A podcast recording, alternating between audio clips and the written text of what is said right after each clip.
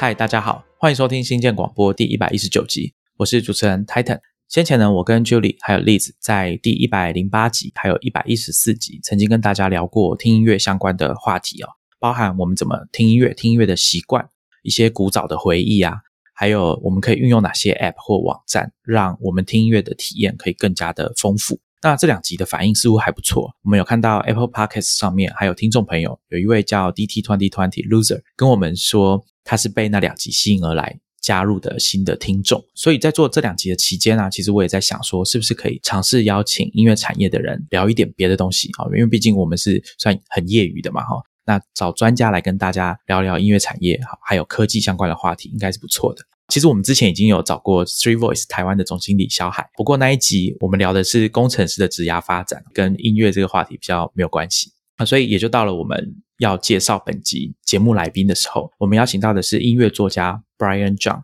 我想业界的朋友对他可能比较熟悉，那一般的听众应该会是在各种媒体或者是杂志，像是 Blow 吹音乐或者是周刊编辑上面有读过很多他的文章。其实他做的事情还很多啦，所以我们不妨先请他跟听众打招呼，顺便自我介绍一下。Hi Brian，嗨，大家好，我是 Brian，我是一名音乐作家。虽然说是作家，但是其实比较常写的反而是唱片公司的文案这一类的。那偶尔会在一些媒体上面去发表呃个人的一些看法。我在音乐产业工作十几年，我其实没有做过这个产业以外的工作。之前有做过包括唱片行、DJ、唱片公司、版权公司。那最近的话，则是比较多是在做媒体的主编，以及做呃台湾音乐的国际行销这些工作。Brian 还有一个特别的地方，是他蛮喜欢黑人音乐跟黑人文化的。那大家可能会在一些地方听到他在。谈这件事情，他在 Facebook 上面有 po 一张照片啊，就上面有很多他针对这个主题收集而来的参考书籍。我觉得这件事情印象很深刻的原因，是因为我对于针对某个主题去收集相关的文献或素材，不也不一定只有书籍，有时候有可能会有多媒体或者是网页上面的文章等等的东西。这件事情我觉得蛮重要的哦。大家可能觉得说啊，书不就是？书店买得到，或者是再不然图书馆借得到。但是其实有一些书籍啊，当出版的年代比较久远，或者是它的印量本来就很少的时候，当你发现自己需要它的时候，你是无法取得这本书。那这时候你可能就需要求助于私人的收藏，就是真的有自己有这本书的人。所以我觉得大家不要小看这件事，因为我发现很多人在搬家的时候，通常第一个要丢掉大概就是书吧。所以我当初就特别注意这件事。那我们今天邀请 Brian 要来跟大家聊什么呢？一直以来，我对科技啊、音乐还有商业的部分都很感兴趣哦，所以我想说，请 Brian 来跟大家聊聊音乐产业。运作相关的话题，那顺便跟大家推荐一本书，叫《摇滚经济学》。之前有听小海在讲啊，他在用 Audible 听这本书。那前阵子这本书出了中文版啊，所以我就去买来看。这本书蛮好的，我觉得很推荐，大家可以去看一下。尤其是如果你跟我一样哦，对音乐产业运作上面的相关事物不是很熟悉的话，这本书有提供一些蛮深入的产业的知识。那今天的节目呢，大致可以分成三个部分。第一个部分呢，我想现在大家主要听音乐、享受音乐的方式之一。就是透过订阅制的串流音乐服务，像 KKBox、Spotify 或 Apple Music 等等。那有些人会听 Tidal。那我们知道自己每个月付订阅费用嘛，这些费用会有一部分是让串流音乐服务商去跟唱片公司分润，像环球啦、华纳、Sony 这些我们比较常听到的，或者是像 Merlin 这样子代表独立唱片公司、发行商和版权拥有者的公司。但后面还发生哪些事情呢？呃，我自己啊，我就不是很清楚了。乐迷们最在乎的，除了音乐本身之外，应该就是音乐创作者是不是真的有透过他们的创作可以取得合理的报酬？那透过串流音乐，他们可以得到什么样的收益？那除了财务上的收入之外，串流音乐对他们的演艺生涯还扮演什么样的角色？因为所谓的创作者，并不是只有大明星而已。以音乐来说好了，还有各式各样的音乐人，有许多不管是生涯刚起步啦，或者是他的音乐类型是比较小众的艺人，或者是他本来就不是那种专做流行音乐的人，串流音乐对他们的影响会是什么？是让他们的演艺生涯变得比较难维持呢，还是说其实可以利用串流音乐变成帮他们创造一点优势？到底背后的运作方式是什么？我们会请 Brian 来跟大家聊一下。那第二个部分呢？我想过去一年多，因为疫情的关系，像之前例子就有跟我们讲说，他喜欢的 live house 都不能听了，因为都取消了。过去一年多，其实国外也都经历过这种实体活动、表演活动取消。以音乐来说，实体的演唱会不能办之后，自然而然就跑到线上去。那一开始可能是有一些艺人他会自己开直播表演给大家看，好免费的。但是后来呢，开始出现一些付费的演唱会，完全是线上的。那线上演唱会跟实体演唱会有哪些差别？我觉得也可以请 Brian 来跟大家聊一下，要怎么做哦？这个体验是直接把实体演唱会有的元素搬到线上就可以了吗？还是说其实有很多其他不同于我们在线下实体演唱会所感受到的体验有不一样的地方？最后一个部分，我们就会请 Brian 来跟我们聊一下，他所观察到啊音乐产业有哪些跟我们科技还有新创有相关的新的东西，比如说有哪些新创公司提供的新的类型的跟音乐相关的服务，或者是针对音乐人提供的服务。等一下我们会请他来跟大家聊一下。好，那一开始要讲串流音乐之前呢，我想先问一下 Brian，你自己都用哪些串流音乐服务？哦，我订阅的串流服务其实有多到五个，哦，就是包括 Apple Music、Spotify、KKBox、YouTube 还有 Tidal。之前我们的来宾哦，订最多的应该是 Richard，他号称有订了三个，就是主流的 KKBox、Spotify 跟 Apple Music 他都订了啊。我自己是订 Apple Music 跟 Spotify，不知道 Brian 你自己在使用上面你最喜欢哪一个？其实我并不是说我喜欢哪个服务我就订，而是我看的是第一个是我看中他们不同的功能以及在我使用上的定位包括我怎么样去从使用他们这些服务当中去观察产业的一些趋势，以及他们在商业上面想要取得的一些进展，或者他们想要推动的一些变化，这样子。Spotify 它算是 API 是最强的，就是各种其他的新创类型的服务都可以使用 Spotify 的 API 来去完成他们新的一个商业模式，或是新形态的一一些网络上的服务。还有它的演算法、人工智慧的推荐也都是非常强的，应该算是这几个服务里面最厉害的。Apple Music 的话，因为我是在它刚开的时候，那个时候台湾还没有。我就去用了，所以我用的是日本版，我一直到现在都还是用日本版，所以我看到的其实是说它是日文之外，就是比方我去 Discover 这个页面，一开始你点进去的一个首页啊，你看到的就是编辑推荐的内容，这些全部都是日本编辑对着日本当地的使用者去做的推荐，那我就会看到说。诶，在当地日本那边的人会想要听什么样的东西？日本编辑他们的品味是怎么样？这跟台湾看到的东西就会非常的不一样。那 K Bus 主要就是因为在台湾做的在地化是最好的，包括它有非常多的自制内容。然后结合一些影音，还有他们现在有结合票务啊活动的各种的内容，那这也是我会长期去关注的。那 YouTube 当然就是因为我我是不想要在 YouTube 上面看到广告，所以主要去 是因为这个原因去订的 YouTube。那 Tidal 的话用的频率其实非常少，但是因为它有一些很有趣的功能以及特色，比方说跟别的地方不一样的编辑策展的一些逻辑，以及它在后台所做的。音乐人幕后的 credits 这些资讯是非常的完整的，相较于其他平台，我觉得是非常好的。所以从这些地方都可以观察到这些平台服务上面的不同。啊，没错，我觉得条件许可的情况下去订阅不同的串流音乐，其实我们目的不是只是说想要去听他们不同的曲库，而且实际上差异并没有到非常的大。那最主要的观察的重点啊，像专业人士或者是像我们这种。在科技圈打滚的人，我们想要知道的其实是啊，这些串流音乐他们服务商他们可以提供什么样差异化的体验，功能设计上有哪些地方不一样？那像刚刚 Tidal 它的 Metadata 处理的比较好，这个议题我们之前在一百一十四集有跟大家聊过，在音乐界可能还没有做到很让大家满意的成果，所以在很多服务上面，我们其实看到一首歌、一段音乐，它的 credit 啊，其实都很不完整。以 Tidal 来说，他们可能在这方面是特别重视的。那另外呢，像刚刚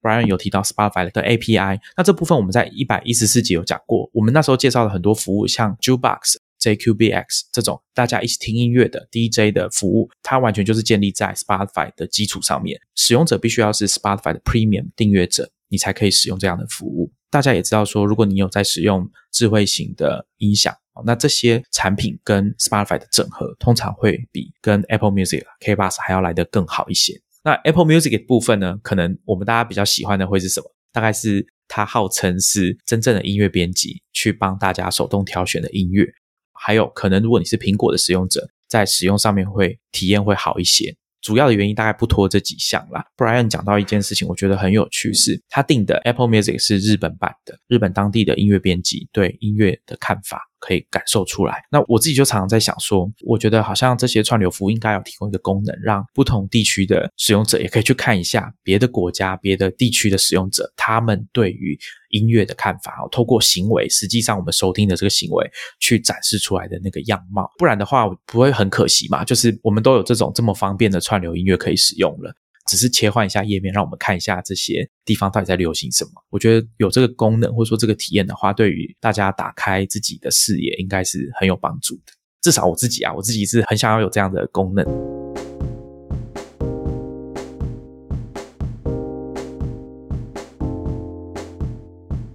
好，那我们请 Brian 来跟大家聊一下，说我们每个月缴的这些订阅费用。到底这些串流音乐服务商他们收到钱之后，接下来会发生哪些事情？好，要讲到呃串流音乐的所谓分润这件事情，我们可能要先从比较硬的地方开始讲，就是音乐产业里面的版权的基本概念。那我快速讲一下，就是我们最基本最重要的有两个版权，第一个是词曲，或者叫做音乐版权。讲音乐版权有点让人困惑。它其实指的就是词跟曲，就是你写在乐谱上面的那两件事情。那另外一个东西是录音版权，录音版权就是实际上录在唱片里面，你实际听到的那些声音。最简单的分法就是，你可以想象是词曲版权，因为他们是乐谱，所以这个乐谱可以诞生出非常多、无数种不同的录音。每个人都可以拿这份乐谱去录自己的一个录音。那录音版权就是特定的一个人，某一个歌手他录下来的那个你听到的实际。被发行的那个唱片那一首歌，那从这两件事情可以再延伸出其他的使用形式以及权利，比方说视听著作是跟着艺人的 MV 一起的，就是 MV 这件事情跟他的歌是搭在一起的，这个是一个视听著作。然后另外一个是影音同步，影音同步指的是说我今天这首歌被拿去做电影配乐、做广告歌。要跟这个其他人的影像被搭在一起的时候，这叫做影音同步的一个权利。然后另外还会有包括像是重置的权利，还有更多像是公演、公传、公播，这都是非常复杂的。那我就先点到为止。串流音乐上面基本的拆账模式是这样子的，就是我们目前绝大多数的串流平台都是采用所谓的 pro rata 的一个拆账的模式。它的意思是说，所有的钱。就是所有订户每个月缴了一百四十九块进来，它会进到一个大池子里面，所有的人的钱都放在一起，它会产生出串流平台的总收益，会有一部分被串流平台拿走，剩下的钱会依照每一首歌的点听次数除以在这个平台上面所有歌的点听次数分给这些人。当然，里面还会分成词曲版权跟录音版权。词曲版权主要就是词曲创作人以及他们的词曲版权公司拿走，录音版权大部分是艺人、唱片公司，然后有少部分是这份录音的制作人以及他可能背后有混音师、录音师拿走。所以，其实今天就算我在 Spotify 上面，我只听某一位艺人的歌，但是缴过去的一百四十九元，他不会全部都拿到，或者说至少 Spotify 拆给唱片公司的钱，不会都是给这位歌手跟他的版权拥有者。而是说还要跟其他在上面一起被播放过的音乐人，还有唱片公司一起分。是理论上是这样子，没错。近期 Apple Music 他们有提高他们自己的分润的方式哦。它有一个原则是，我们分出去的钱最低不要低过一分钱美金。所以你可以算算看，一分钱你要听几次才会达到一百四十九块。那你们听到那么多次，你没有办法的话，那比如说，假设我今天就只听一首歌，我就听到超级多次，可是没有到它可以累积到一百四十九块的话，剩下的钱就会被分到其他的地方去。那其实为什么会有这个议题？原因有有几个。第一个，当然你可以说这是苹果用它庞大的资金去支援 Apple Music，为了要制造自己的竞争优势，所以它大可以把这种分润呢，把它稍微提高一点，让自己不管是在形象或者是对音乐人的吸引力都变得比较高。另外一部分当然就是因为长期以来串流音乐的一个争议之一，就是很多音乐人会表示，尤其是不是超级大牌的明星的音乐人，他们在这方面的收入跟以往以销售唱片为主的这种模式相比，好像是变得比较艰困一点。我这边有一些例子啊，大家可能陆陆续续在网络上面都有看过，有一些音乐人。公开自己某一段时间在串流音乐分到的这个版权。那像我之前在《The New Analog》这本书，作者 Damon Krukowski 也是音乐人，之前是 Galaxy Five Hundred 这个摇滚乐团，那他现在好像跟他太太一起组成一个乡村音乐的双人组合。他有在书里面稍微揭露他自己的一首歌他的收入哦，他一九八八年哦卖一张单曲卖了一千张，得到的收入大概等于二零一二年要在串流音乐服务达到千三百万次。那大家可以算一下这个比例哦。我想买那一千张单曲的人，应该都没有把一首歌听到一万三千次那么多哦。所以等于是你要在串流音乐上面要有非常非常好的表现，你才等于以前卖唱片卖一千张得到的收入。当然 d e m o k o k o s k i 本人并没有不喜欢串流音乐哦，他跟大家一样觉得可以很便利的听到各式各样的音乐是非常开心的事情。尽管他在书里面也有讲啊，他的歌要被播放近七十万次。收到了版税才能 cover 他在 Spotify 年度订阅的费用。那大家想看，如果他跟我或者是 Brian 一样，就我们都订很多串流，那他他的歌要被播更多次才能 cover 这些费用。他认为说，像串流音乐这样的服务和背后的版税计算方式啊，成为市场上的主流的时候，对音乐在商业上是会有很重大的影响的。我们过去啊，还有以后都还会一直讨论，大家也会一直。感受到数位化或者说科技啊对音乐的影响，不管在商业或者是使用者体验上面都会有很大的影响。那他得到的结论就是，像这样子，如果版税计算方式是以串流服务为主的话，对音乐的影响或者说对音乐人的生计啊，得到的一个结果就是规模化至上，除此之外的商业模式都很难，我们讲 sustainable 哦，都很难成功，很难维持下去。这个部分，Brian，你有没有其他更多的案例呢？嗯，如果大家对这个话题有兴趣的话，其实可以 Google 一下三个字 “Music Royalty Calculator”，你就会找到一网页上的工具程式。假设说你今天一首歌被听了一万次，它就会帮你算在每个平台你可以收到多少钱。哦，所以我们就可以按照像 Spotify，他们都会显示这个音乐人他被播放了几次，我们可以直接把那个数字填进去看一下吗？没错，你大概就可以知道说他们可以收到多少钱。之所以串流音乐在这一两年内被大量的检讨，就是它的机制。当然，最大原因是因为 pandemic 的问题。因为过去大家可能对于串流音乐，实际上比以前唱片业黄金年代的时候所能赚到的钱少蛮多的。这件事情可能大家觉得还过得去，但是这一两年。大家完全没有办法做现场演出的时候，就是我们现场演出的收益大概比往年没有疫情的时候是少了百分之七十五这么多。但是串流音乐没有办法补贴回来，所以在各国，特别是主要的几个大国，他们都开始集结音乐人，然后想要去推动串流音乐分润模式的改革。就《滚石》杂志去年的统计数据，有发现到九成的串流次数集中于前百分之一的音乐人。然后全球有将近八十万音乐人，他连一百个播放次数都没有。我们可以看到另外一个数据是说，九成的串流次数到底是有多少人？这个一趴大概是四万三千人，听起来好像很多。但是我们可以在比照 Spotify 创办人 Daniel Ek，他在二零一八年的时候在投资人面前公开表示说，我们要让百万创作人可以靠他们的创作为生。所以你可以比较四万三到百万这个当中的鸿沟有多大？Music Business Worldwide 这个音乐产业媒体的创办人 Tim Income，他在《滚石》杂志有发表另外一篇文章来讲这件事情。他说，经由他的计算，要达到百万创作人靠创作为生这件事情，可能在一个世纪内，就是我们有生之年都看不到这件事情发生。那实际上，我们刚刚讲九十趴的串流次数是四万三。那剩下的十趴人，他们到底拿了多少钱呢？经由他的计算，大概是平均每个月十二美元这么少。所以其实连要 cover 订阅费用都蛮困难的。现在流行的叫做 pro rata，就是所有钱都丢到一个大池子里面。那有人在推另外一种叫做 user centric 的分润模式，这个方式是说，所有的分润是依照个别使用者来计算的。假设我这个月我付一百四十九元，我就只听某一首歌。我不管他听几次，但我只听这一首歌，所以对我这个使用者来说，我百分之百都在听这首歌，所以我的一百四十九块被扣掉串流平台拿的钱之外，剩下的全部百分之百都给了这首歌，感觉这样子是比较合理的一个算法。但是其实也有人提出不同的看法，比方说有人觉得说这样子的算法。会有利于某些类型的音乐，比方说古典乐、爵士乐，因为他们在过去的算法其实是比较吃亏，因为他们的曲子都非常的长，没错，要听完一遍，听完一遍花很多时间才能拿到一次的钱。可能嘻哈你可能听两分钟，古典乐你可能要听十几分钟，就非常的不公平。所以这个是会导致说。虽然有利于某一些类型，但是另外一边的类型，他们可能就变得比较吃亏了。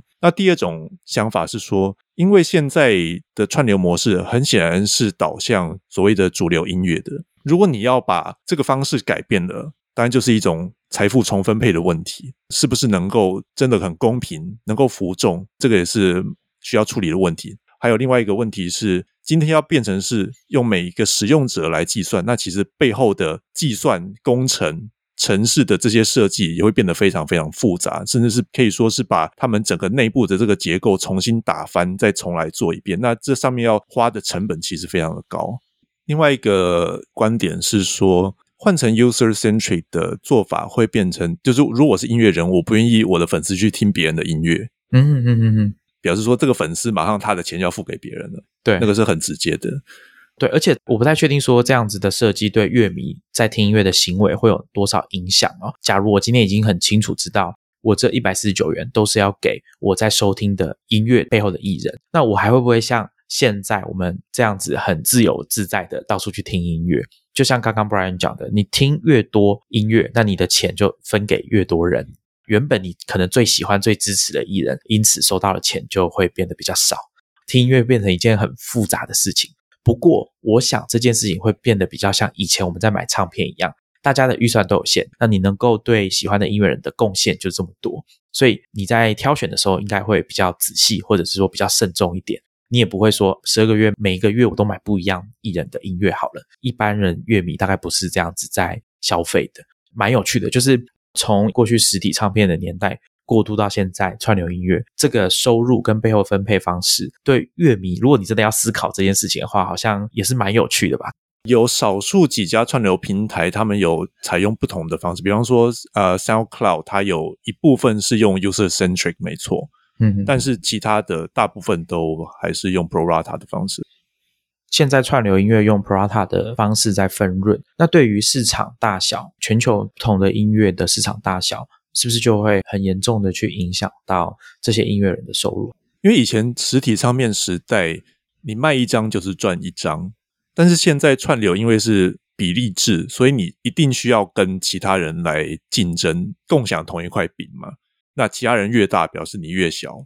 有一种说法是说，这对以前买唱片这件事情来说，可能在地市场的音乐人他本来是有一些优势的因为每个地方进的唱片不一样，那可能都还是以本土的比较多。但是到了数位的年代哦，串流音乐的年代哦，这种跨国巨星的影响力是很大的，所以这可能我觉得消长之间，可能对当地的明星音乐人来说影响可能会比较大。那像刚刚 Brian 有讲嘛。播多少次我才可以赚到一张唱片？Damon Kukowski 他也有讲，他说他以前哦在 Spotify 上面哦一张 LP 就是唱片卖一张，大概要等于在上面要被播放接近五万次，等于说我今天要卖一千张，我在上面要是百万等级、千万等级的音乐人，我才有办法像以前那样赚钱。那这个难度其实应该是蛮高的。对，所以现在大部分的音乐人。如果他不是那种主流超级巨星的话，他其实很大一部分是把串流当成是行销的工具、曝光的工具。特别是我们在台湾，因为台湾的音乐人有很多，特别是独立音乐人，他们可能创作音乐或是演出，并不是他们主要的收入来源。因为比方说，大家会拿政府的补助案啊，或者他其实有其他的政治，音乐只是他的一个兼职，或是他的实现理想的一个工具这样子。所以他们对于音乐能不能收入这件事情比较没有那么执着，或者说想要去打破现状，所以这一类的商业模式，它其实都会有行销跟实际上去赚钱两个不同的面向。那只是说哪一个比较多？那以目前大部分的音乐来说，行销的作用是比较多的。根据你刚刚的说法，因为把它当做行销的管道的成分比较多，过去这两年的时间受到的影响才会那么大吧？本来我在串流平台已经赚不了钱了，我是靠别的管道来赚钱。作为主要收入来源，可是因为疫情的关系，我这一段就没有了，只靠串流音乐服务，根本就很难为艺人带来足够的收入嘛。之前你好像有写过一篇文章，在谈艺人的生计的问题，所以我想这些对蛮大部分哦，刚刚 Brian 有给大家一个比例，是大概十 percent 跟九十 percent，九十 percent 音乐人在这个年代，他们受到的影响就会比较大。我们知道串流平台最近都开始在做 podcast，或者说最近开始花很大的力气在推广 podcast。这些服务其实都包含在这些平台的使用者不用额外付费就可以听到 podcast。但是这出现一个问题啊，就是我想大家用耳朵的时间一天里面是有限的，所以当我们在听 podcast 听的比较多的时候，会挤压到一点听音乐的时间。以前如果你都只听音乐，现在你多了一个新的嗜好是听 podcast，而且这些平台也在推广 podcast 的时候，你听音乐的时间会变少。Brian 有讲到，一首歌或者是不同类型音乐的音乐人，他们可能会因为歌曲啊长度不同，被计算的次数就会变得比较少，长度比较长，能够播放次数就变少了。所以如果大家开始听的音乐变少的时候，这个次数其实也变少了。那这样其实也会影响到串流音乐分润的这个部分的机制。我想请问一下，Brian，说唱片业会担心说串流音乐的业者开始大家都在推 Podcast 的时候，会不会对他们的收入有很明显的影响？啊，我想大家其实多少还是会有担心的，但是因为目前的情况可能还不是那么明朗哦。最主要就是因为疫情的关系，其实大家待在家的时间，或者说空闲的时间，大致上来说是变得比较多的哦。这也关系到我们待会要讲的直播，所以可以看到的是，大家使用这些声音串流的服务，包括音乐，包括 Podcast，这些时间是变多了。音乐上面所受到的影响似乎没有说非常的显著哦。可是你不知道说，等疫情结束之后，如果我们已经很习惯说，诶，有些本来。只听音乐的人，他跑去听 podcast，那是不是会吃掉他本来听音乐的时间？以 Spotify 他自己制作的一个报告来说，大家听音乐跟听 podcast 的时间其实。稍微有些错开，比方说，大家通常是在早上通勤的时候听 podcast，晚上回家的时候听音乐，或者是你在周间的时候听 podcast，你在周末的时候听音乐。对，因为我们在上一集跟 Listen Notes 的创办人方文斌先生跟他聊天的时候，他有说，我们之前大家做 podcast 的人都有注意到说，因为疫情的关系，尤其是在台湾，大家过去两个月是在家工作，所以通勤时间变得很少，podcast 的收听的情形就受到蛮明显的影响。但是呢，方文斌跟我们说，他觉得这件事情以美国来说好了，随着疫苗开始施打哦，现在大家开始回归正常的生活形态，他也感觉到说，Podcast 收听的状况就开始又会回升到跟之前差不多的状况，这是他的观察跟推测啦。那我自己是觉得唱片要担心的事情真的还蛮多的哦，因为像之前 Spotify 要上市的时候，大家也在讨论说，那有一些大牌的艺人会直接跟 Spotify 签独家的协议。比如说，独家的、优先的在某个平台上发行他的新专辑，或者是说，现在 Spotify 自己拥有这么多的听众，会不会 Spotify 会想要成立自己的音乐公司？像这样子的话题啊，往往也是唱片业者蛮关注的。之前我有听 Ben Thompson 的 Podcast 啊，他在 Spotify 刚要 IPO 那时候有谈到这个话题。另外一位主持人 James 就问他说：“那如果你是唱片公司的老板，你会怎么看待这些串流服务？比如说，大型的唱片公司其实都有 Spotify 的持股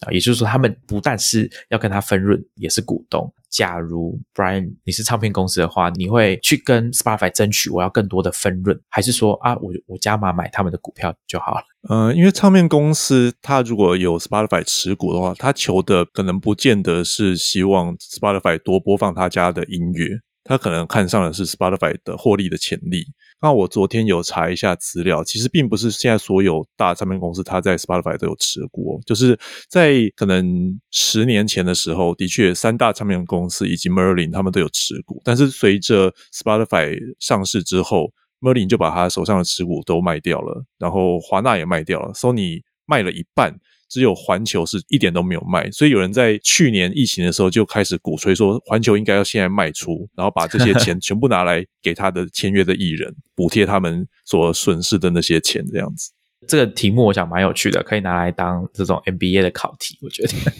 刚刚讲那个 Spotify 会不会自己也来当制作公司，自己当发行公司？就之前的一个，可能几年前有一个趋势是有些。艺人会挑某个串流平台去做独家的授权，可能是某段时间，比方说三个月、六个月，只给这一家串流平台去做。但是我发现后来其实越来越少人这样做了，因为音乐人他求了，其实曝光是非常重要的一件事情。如果他今天只针对某一家串流平台去做，导致他在其他串流平台上没有办法去曝光，并不是所有歌迷都是你的死忠粉丝，可能他就是一个游离的粉丝。他听到你的歌在某歌单里面，他这样也很开心，但是没有听到你的歌也不会世界末日。所以如果是这样的话，就少掉很多接触到这些游离歌迷的机会。那对于这些大牌音乐人来说，他觉得这个可能不是最有效的做法。所以最近你可能不大会看到有所谓的独家给某个平台这样子的一件事情。但是，一直都有传言说，Spotify 好像自己有公司在提供他们一些音乐，但这些音乐并不是那种所谓的流行歌，而是可能比较是情境音乐，比较不需要知道是哪些人做的音乐。可是你可能会放在情境歌单里面，你就听过了，然后借由这个方式，因为自己的公司当然支出是比较少的，但是可以因此去瓜分掉原本要给其他唱片公司的分润。就是一直有这样的传言，但是是不是实际上有这件事情，我是不清楚。哦，原来有这样子的传闻啊，等于有一点像是不具名或者说无名的音乐人的这个概念嘛。坦白讲，我没有去研究情境歌单里面的音乐是不是每一个词曲作者都有被列出来。就是有些情境歌单，它其实重点真的不是艺人，而是歌曲本身。当你不需要在乎艺人本身的发展性、他的即刻能力的时候。他就很理所当然可以做这件事情，但是我就说这件事是谣言，我没有说真的是有这件事情发生。对，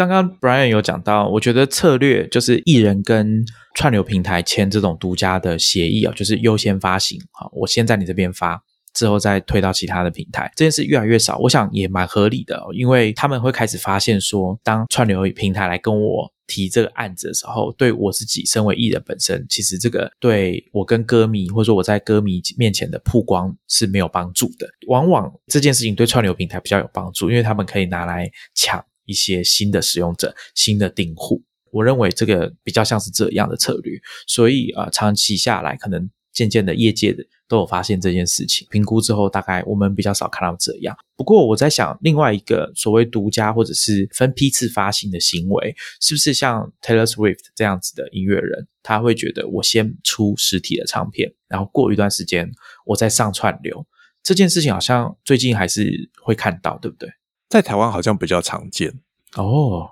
对，因为这件事情表示说你在乎的是那些实体唱片的收益。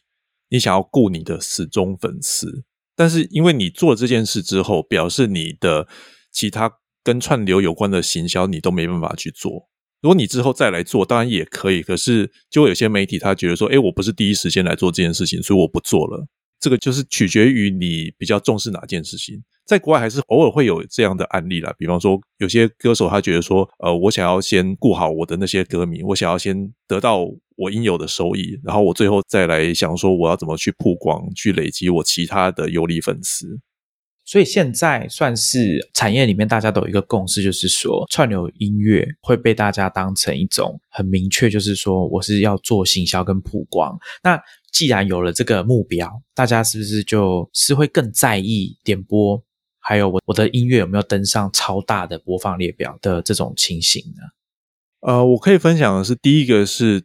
现在的串流次数，在台湾来说，就是你能不能卖 MV 到 KTV 的一个重要的事情，就是所有的这些 KTV 的店家，他们会去看你这首歌在 YouTube 上面的播放次数，而且他会去看，哎，下面留言到底是不是真的，因为这个 YouTube 很好洗那个次数嘛，所以他会实际去看，真的是好的，他才会去愿意花钱去买你的 MV 进 KTV。比如说，我现在我有注意到一部分是很多音乐他们在串流平台宣传的时候，比如说最近的话，应该是 Billie Eilish，他会很早就说：“哎，我要某一天我要上一个专辑。”然后我开始慢慢的放出第一首歌、第二首歌、第三首歌。那以前唱片比较这种操作方式嘛，实体唱片你要么就是直接一张卖，要不然就是以前是单曲单曲，但是其实没有人知道你这张单曲结束之后，下一张会是专辑还是什么。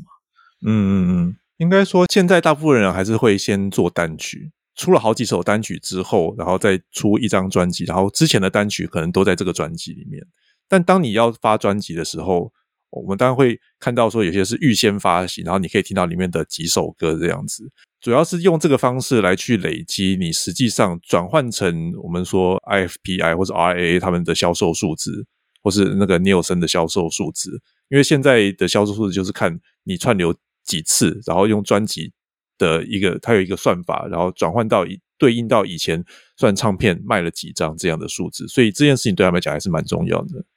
所以行销上面来说，串流在我刚刚讲的说，一张专辑先在上面上架，但是里面的歌可能大部分都还不能听，就有第一波主打、第二波主打这样子，然后一直到发行日那一天，整张专辑可以听。这个手法，呃，或者说这个机制，对唱片业者来说，就是跟他是不是在串流音乐比是没有关系的。以前当然也是会有，就是所谓的先出一两首单曲作为主打歌，然后再出专辑，但是。以前不大会像现在，可能已经出了五六支单曲了，然后才出了专辑。现在有人会觉得说，这样子实在是很 gay 搞吧？就是 你都要出，然后你在那边一直在那边预告、预告、预告。有人会觉得这是一个行销手法，就无预警把专辑发行出来。但是对某些人来说，他觉得是我就是不想要跟你啰嗦这么多，你想要听，现在你就可以全部都听到。像我刚刚讲 b i l l 他就是。好像已经预告两个月了吧？我看他那张专辑大部分都是不能播的音乐啊，然后偶尔才会有一首新的跑出来这样子。我不知道说对乐迷来说这样子的体验是好还是不好哦。因为在国外跟在台湾的状况蛮不一样的，就是在国外他们的专辑酝酿时间是非常久的。比方说一个艺人，他可能三年、五年出一张专辑，他可能第一年就已经把东西都录好了。他在后面的时间在找对的发行时间，在准备他的行销的内容，所以你会看到说，有些艺人他接受访问说：“哎，我的专辑已经准备好了，我可能今年底就要发了。”结果隔了一年，你才说：“哦，因为之前怎样怎样，所以我到现在还没有发。”可是台湾不会，因为台湾大家都会有几个重要时间点，你必须要跟。第一个是金曲奖的时间，就是金曲奖你一定要在十二月底前发掉，就是你明年才可以入围。然后第二个是现在有很多文化部的补助案，既然是补助案，所以它一定会有结案的期限，所以你一定要在那个时候把东西做出来。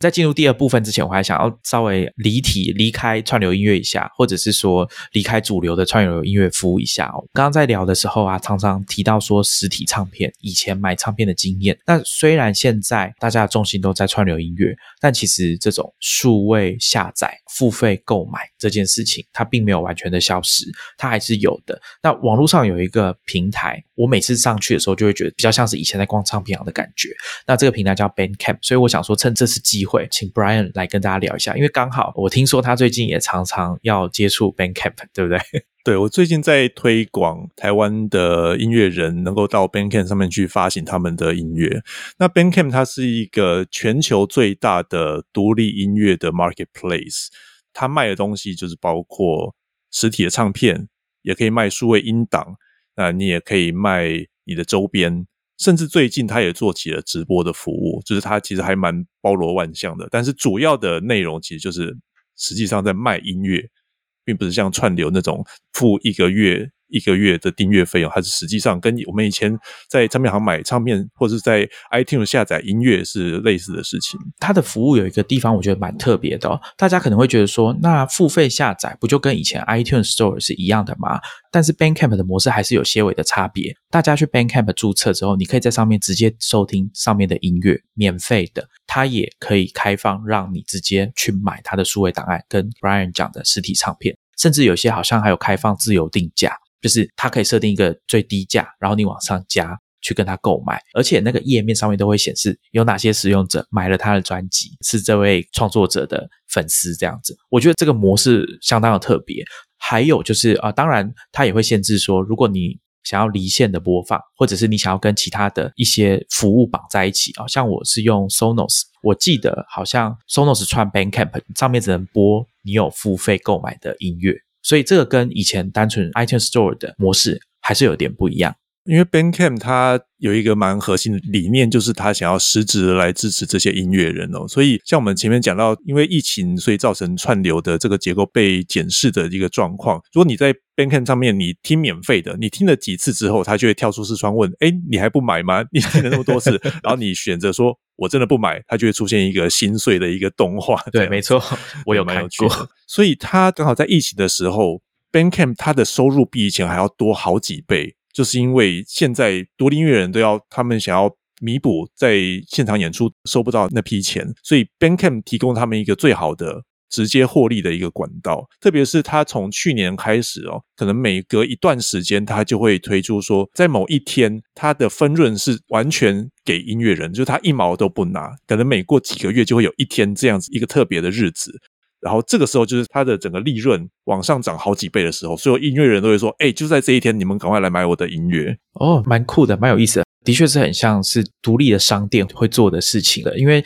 独立书店有时候也会有一些属于自己很特别、很有特色的活动。啊，我如果有机会去波特兰的话，我一定会想要去 Bandcamp 他们的实体商店看一下。”顺便再补充一下，就是 Titan 有讲到说，Bandcamp 你可以看到有哪些使用者买了你的东西，所以变成是你直接可以接触到这些使用者，你甚至可以发电子报给他。在 Bandcamp 买东西跟你在唱片行买东西，对这些音乐人来说最大的差别就是你知道是谁买了，买你的音乐的人其实就是你的铁粉了，就是实际上他们会愿意花钱在你身上。在唱片行买的时候，音乐人不知道是谁买了。他们每次的宣传都是可能去找相似受众，或是去设想说，哦，我的粉丝可能会在哪个地方，会是什么样的年龄层。可是他不知道实际上是哪些人，所以这个会造成一个蛮大的一个不同，就是。在音乐人怎么样去经营他的粉丝，以及去规划他的行销以及贩售策略上面，会是很有决定性的不同。我觉得这个影响比较大，就是经营乐迷的方便性。因为以前大牌的艺人可能会比较多歌迷，他们可以组这种歌迷活动、歌迷会，就相当于艺人。这边可以知道说有谁是他的乐迷比较忠实的，但是其实成本比较高。那现在如果是用 Bankcamp 这样的模式哦，会比较好掌握。但是就有一点像我们之前跟大家聊电子报这件事情，有些电子报平台像 Substack，他们就是说自己在上面的创作者、电子报的发行人可以完全掌握订阅者的名单，所以他们的粉丝是可以带着走的。那这样子对创作者的吸引力就会比较大。串流的部分我们聊的差不多，现在来聊一下。线上的演唱会这件事情，我不知道大家过去这段时间有没有实际在线上收听各式各样的演唱会。我自己有买一张票，之前在 Facebook 上面看到 Bob Dylan 要在 VIPS V E E P S 这个平台上面办演唱会，时间呢刚好就在我们录音完的下一个礼拜一，七月台湾时间应该是十九号凌晨五点，所以我五点要起来听演唱会，这对我来说很新鲜，这是我第一次付费听线上演唱会。Vips 他们的设计是说，可以在演唱会结束之后的某一个期限里面，你还是可以去看他们的录影。我是希望我可以起得来啊，但可能听一半就不行了吧，我也不知道。那 Brian，你在过去应该也有听一些线上演唱会，有一些是你特别印象深刻的吗？我的确是有看一些，但是没有到很多啦。因为目前我们有几个，应该说这两年内有一些比较指标性的线上演唱会，它都是做的比较高规格。预算高，然后它所用的技术也非常的复杂，要花很多钱。这些指标性的，其实他们的数量没有那么多，大部分还是一些中小型的艺人，他们可能自己在家自弹自唱的演唱会，所以这个规格是差蛮多。那大家都会谈的，比方说是 Travis Scott。啊，这是一个美国的嘻哈歌手，他在 f o r n i t e 这个游戏平台上面所做的一个虚拟演唱会。在这样演唱会里面，他们做出了一个 Travis Scott 非常巨大的一个虚拟人物，知道然后在舞台上面，所有参与这个 f o r n i t e 这个游戏，它本来就是一个线上游戏哦，所有人都可以在这个里面跟里面的演唱会的 Travis Scott 以及周边的一些装置做互动。然后另外一个也蛮有名的是 The Weeknd，他是一个 R&B 歌手，然后他是在 TikTok 上面做演唱会，他用的方式是截取他的动作，做成一个虚拟的 Avatar，然后去跟一些虚拟的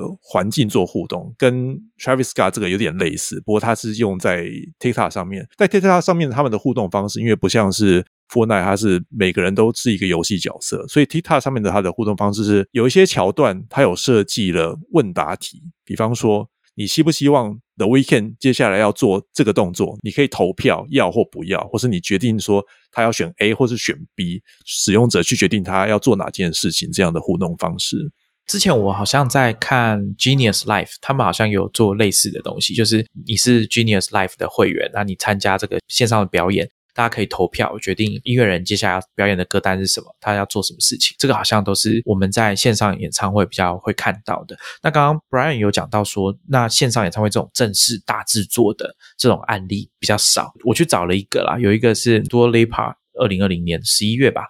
办了一个呃耗资大概一百五十万美元，而且花了五个月的时间去准备的线上演唱会，应该是在 Live Now 这个网站上面。这场演唱会啊，大概吸引到的人数是五百万，比人类历史上有记录的最大型的现场演唱会的人数大概是多了二十倍左右。当然，并不是说那一天有五百万人全部涌进去看，而是说包含事后大家买票进去看这个演唱会的录影。跟他们精心的这种设计的节目，以及幕后的花絮的影片哦，我们会把链接放在 show notes，费用大概是一百五十块台币，五美元左右，你就可以看到演唱会加上幕后的花絮。这个效益哦，首先蛮明显的是人数可以触及到的人数有很大的不同。一场演唱会最大现在来看，平常可能就是十万就已经很多了，差不多就是。塞满整个大型的足球场的人数了，但是线上演唱会可以接触到的数量是非常大的，而且以今日的网络连线速度跟技术来说，是完全有可能可以做到的。那甚至让让它变常态。不过我们也可以感受到这个差异，因为里面的声光效果还有镜头的切换啊，应该跟过去的线下不太一样，所以才会说花了五个月去筹备。我想先请 Brian。拆解一下，说现场以前呢，我们大家习惯的现场的演唱会有哪些环节？然后这些环节怎么样被搬到线上？我们真的可以只把这些东西在线上的模式照顾好就好了吗？还是其实不应该是这样子？可以先讲一下演唱会的规模，就是我们可以从。这几年的数据看到，录音产业就是实际上发行音乐这件事情，在可能这一两年大概是两百亿美元的规模的话，现场演出的门票大概是一百亿左右。但是如果你加上，比方说酒水啊周边，它其实是到三百亿，所以比录音产业还要多将近一半这样子的利润。过去的实体演唱会，当然大家都很熟悉，就是包括了刚刚讲的售票，然后有酒水、有周边，后续可以再变成是，比方说现场演出的专辑 CD，或是可以看到视觉的 DVD 或是蓝光这样子。这样的东西要怎么样变成线上演唱会呢？这两年来疫情的状况下，大家没办法去实际上看实体演唱会，好像它是一个当红的话题。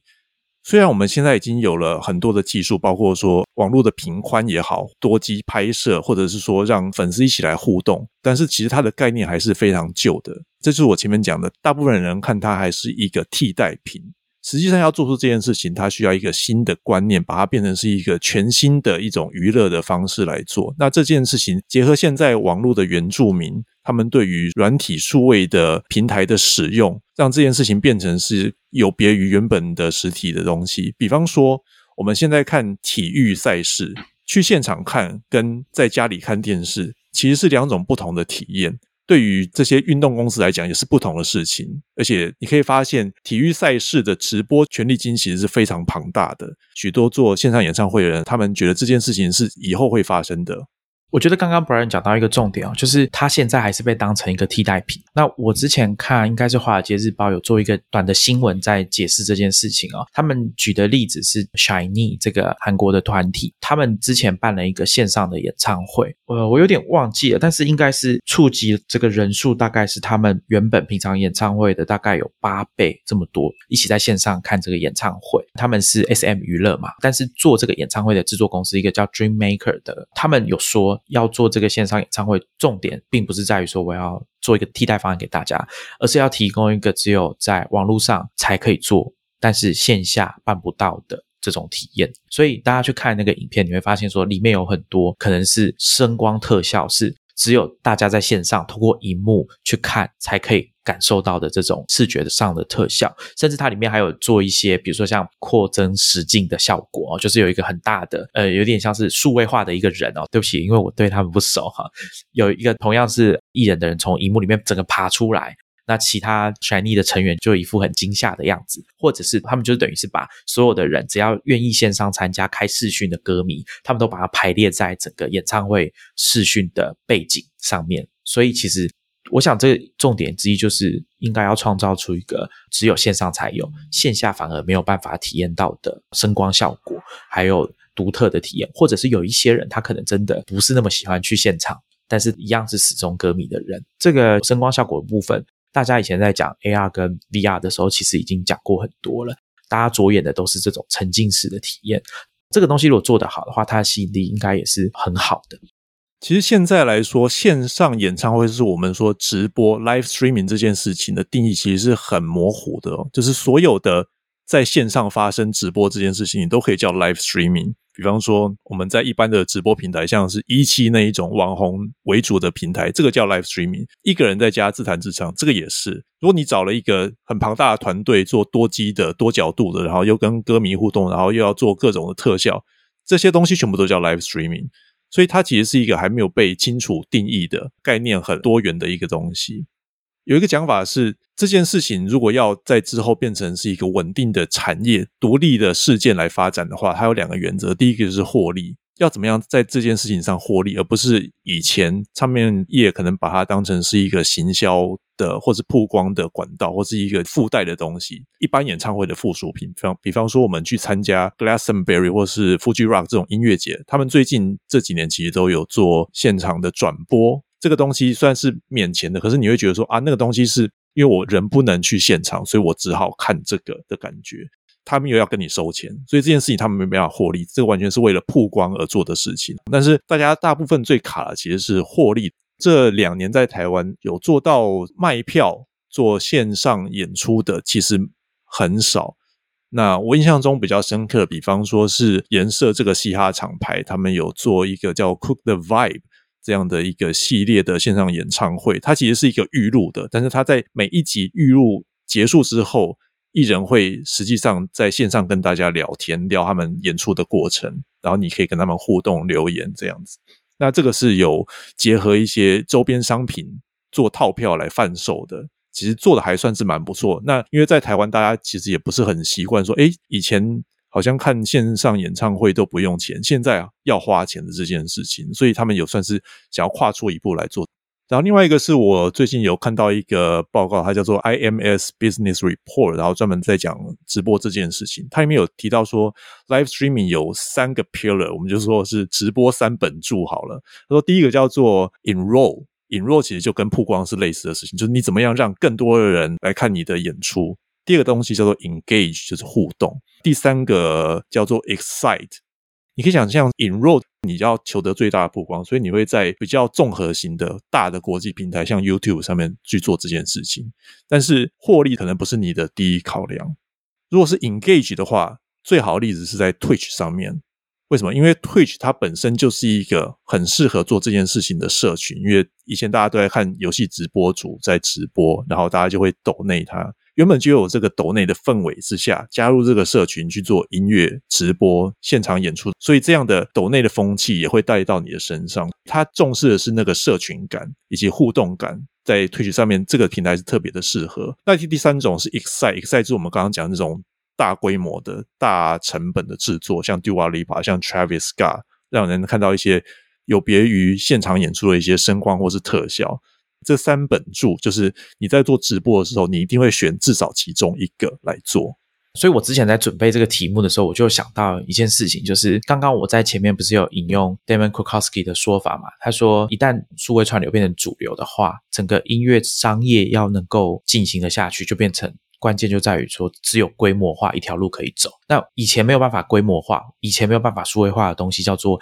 现场演唱会。但是因为过去这段时间，还有之后科技的发展。以及，如果真的因为过去这段时间有很大的诱因，让音乐公司、唱片公司、让音乐人他们去找出一个新的方法，还有包含我们的创业家们哈，大家一起合作，找到了一个方法，可以把线上的演唱会体验打造的完全不输给现场的话，那等于这件事情它就被规模化了，它完全具备了很低的边际成本，可以快速的。全世界同步，甚至延长这个表演的寿命，还有卖票可以卖到最后一刻，等等的这种特性。所以这个东西，我觉得是对唱片公司、对音乐人来说是一个机会。有可能这个东西一旦被规模化，它可以触及到的人数、乐迷这个数量级会变得跟以前完全不一样。它会比较像是我们在 YouTube 上面看到的播放次数的等级。因为这件事情如果可以做到，那等于是完成了许多网路人的梦想。我东西数位化之后，我就可以开始规模化，然后低边际成本的方式去。生产它，然后分发给全世界所有的人。好，那我觉得这件事情是蛮值得观察的。那我自己是蛮期待下礼拜 Bob Dylan 的演唱会。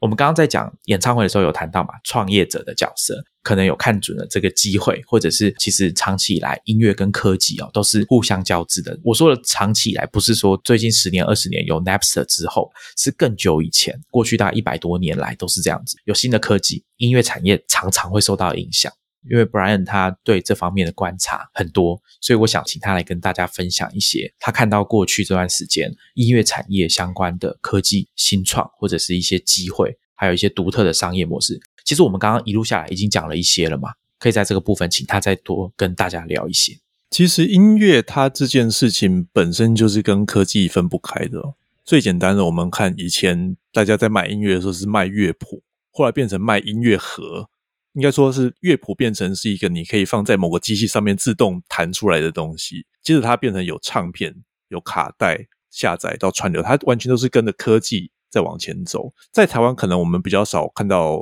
所谓的音乐新创或者音乐创新，但是其实国外，特别是在新创比较活跃的国家，有非常多不同的案例以及方向哦。比方说，有一个网站叫做 Record Radar，它完全是建立在串流平台的架构上面，就是在 Spotify 的 API，我们前面有提过。它要做的事情其实是卖实体唱片。诶，这两件事情怎么可以结合在一起？他会去找说你在 Spotify 听的哪些音乐，然后再去对应到你附近的唱片行的资料库。跟你说，哎，你现在听的这个音乐，在你家附近哪一家唱片行，其实就买得到这样的一个服务。然后最近还有看到一个有趣的网站，叫做 Cameo，它是一个经营粉丝经济这样的一个网站，集结了非常多不同领域的艺人，当然包括很多的音乐人。这些艺人他就可以录短短的影片给你，那你要他做什么呢？比方说，今天你的另一半要过生日了，你可以花一些钱请这个艺人帮你录制一个生日快乐歌的影片。或是你今天有什么样的值得庆祝的事情，请他说一句庆祝的话。光是这样子的一件很简单的事情，因为录影片串一个金流一点都不难。但是做这个公司的人，他想到了这个商业点子，我觉得非常的厉害。对我，我当初看到科技媒体在报道这个模式的时候，我觉得很惊喜，或者说觉得蛮特别的。原因就是因为我想大家应该都有想象过，就是你喜欢的音乐人。你欣赏的艺人，在你人生的重要时刻表演给你看。Cameo 把这个体验浓缩成服务跟商品，也就是我们讲的，当创业者他们找到了这个新的做的这个创新，然后结合音乐产业里面的音乐人来提供这个服务。我觉得像这种就是蛮有意思的。那我觉得在台湾比较可惜的是，虽然台湾有很发达的科技产业，然后我们有很多的工程师，可是很少看到跟音乐结合的例子哦。那我最近有看到一个国外的音乐创投某间公司的执行长，他有在网络上发表对这件事情的看法哦。他说：“为什么你在音乐创投这个领域，你很少看到所谓真正大型的创投公司，比方说 A 十六 Z？” 那是因为音乐产业绝大多数时候都是被音乐产业里面本身的大企业或是这些集管团体所控制住，所以你在做所谓的音乐新创创新的时候，你必须去顾虑的是这些原本的既得利益者以及这些版权拥有者他们怎么想这件事情，你要去打破那些限制。所以多数时候，即使在国外也是，就是这些能。跑出来做音乐创投公司的人，他们本身就已经在音乐产业里面打滚了很多年了。我觉得我们在台湾的关于版权的保护哦，关于这些大企业对于整个市场的控制是更加的保守，而且更加的严的。所以要去打破这件事情，去做一个新的商业模式，在台湾是相对来讲更加的困难。之前我在跟 Brian 聊天的时候，听到他讲这个观点啊，你会发现在我们熟悉的戏骨啊、科技的创新的领域里面，不管是创业者还是创投，只要他们的新创是跟音乐有关的，那你会发现这些人的背景啊，通常都跟音乐产业有些关系。像我看到 TechCrunch 有一篇文章在讲 Fly Machine 这个线上演唱会的新创公司。它里面的创业者跟投资人，其实以前也都是音乐产业的人。那 Brian 有说，音乐产业里面既有的势力啊，他们控制了这个产业，包含艺人、创作者这些，还有游戏的规则。所以过去我们在看这些科技新创，像 Spotify、Apple，他们要跟音乐界进行一些谈判的时候。双方的态度跟事态哦，剑拔弩张，或者是敌对的这种意识是很强，或者是说大家会认为这件事情并不容易去达成。比如说像当年 Apple 买了 Beats 这个做耳机的，那其中一个看点，或者说分析师们在讨论这件事情的时候，他们的想法就是，苹果想要在贾博士之后再度引进跟音乐产业有深厚关系的人物，来协助他们对。比如说，包含 Apple Music 等等之后相关的跟音乐产业的谈判，他们可能觉得这样比较有利，这样子的说法也是有。所以其实你可以感受到，说这个产业虽然常常受到科技的影响，但是两边要双方要合作上面，也是有很多美角要注意的。就是国外他们，我觉得还是有蛮多时候会期待新的商业模式诞生，或是新的曝光模式。比方说，为什么这几年 TikTok 会这么这么的红？基本上，它是现在所有国际上的大明星，他们如果想要在主流市场造成足够的影响力，他一定要去 TikTok，就他的音乐一定要在 TikTok 被广泛的流传。然后，你现在可以看到许多在告示牌排行榜上的冠军单曲。很多你可能不知道艺人是谁，可是他可能已经在 TikTok 流传了好一段时间。但是 TikTok 有好好的支付所谓的版权费用吗？其实很多时候是没有的。但是为什么唱片公司允许他们这样做？就是因为他们看上了行销的潜力。没错，因为 TikTok 应该是在最近成为全世界除了 Facebook 以外单一个 App 有超过三十亿人下载的 App，Google Maps 也没有，这是很惊人的影响力。所以，当你的音乐在上面很受到欢迎的时候，对艺人、对唱片公司的帮助啊，可想而知。讲到音乐的创新，或者说科技创新这件事情，我最近刚好看到一个案例，可以跟大家分享。前一段时间，KKBOX 跟马四方合作做一个音乐节目，叫做《耳边风》。这个节目的特性是，因为以前大家在做 Podcast 的时候，如果你的主题是音乐，是不能放音乐在上面的，因为个人像我这样好了，我没办法对所有的唱片公司谈授权。所以做 podcast 这件事情，在今天以前是不能在上面随便放音乐的，尤其是完整的音乐。那马世芳跟 K b u s 这个合作，就是因为 K b u s 之前收购了 First Story 之后，一起做了一件事情，就是把他们的曲库释放出来，让 podcaster，你想要做音乐类型的节目，你可以直接使用 K b u s 的曲库的音乐，在节目里面做播放。所以马斯邦在 K 八十推出的《耳边风》这个节目，应该是 Podcast 圈里面第一个可以完全复刻以前在广播电台做节目的方式的其中一种类型。音乐圈有一种类型的网站叫 Splice 这种服务，就是他们上面会有各式各样的音乐素材，或者是音乐人做的 beat。其他的音乐人如果在创作上有需要，或者是制作影音有需要的话，他可以直接去上面买这一段音乐的授权，然后拿来放到他的作品里面。这件事情我我觉得很有意思，就是在于说，今天如果我们各式各样的数位内容可以被打散、被再度的使用，而且这些使用都是合法，而且可以让原始的创作者可以在从中获益的话，我觉得这对整个创作的生态，还有创作者想要创作的这件事情，可以变得更好去进行。YouTube 有很多体育的分析，比如说 NBA 好了，很多战术的解析，它一定要用到赛事的影片，可是很多时候这都走在很灰色的地带。可是，如果今天转播单位像刚刚 Brian 有讲到的转播授权这件事情，如果可以延伸到网络上，而且被切碎，这个是在技术上完全是可行的。将这些素材切碎，透过线上的金流去销售，然后透过数位的技术都可以做版权跟使用的追踪的话。这样子对创作者来说，无疑是可以让创作的内容更多元化一些。光讲 podcast 好了，可能可以做的内容，光是因为 KKBox 开放这个新的功能，就可以开启很多相关类型的节目。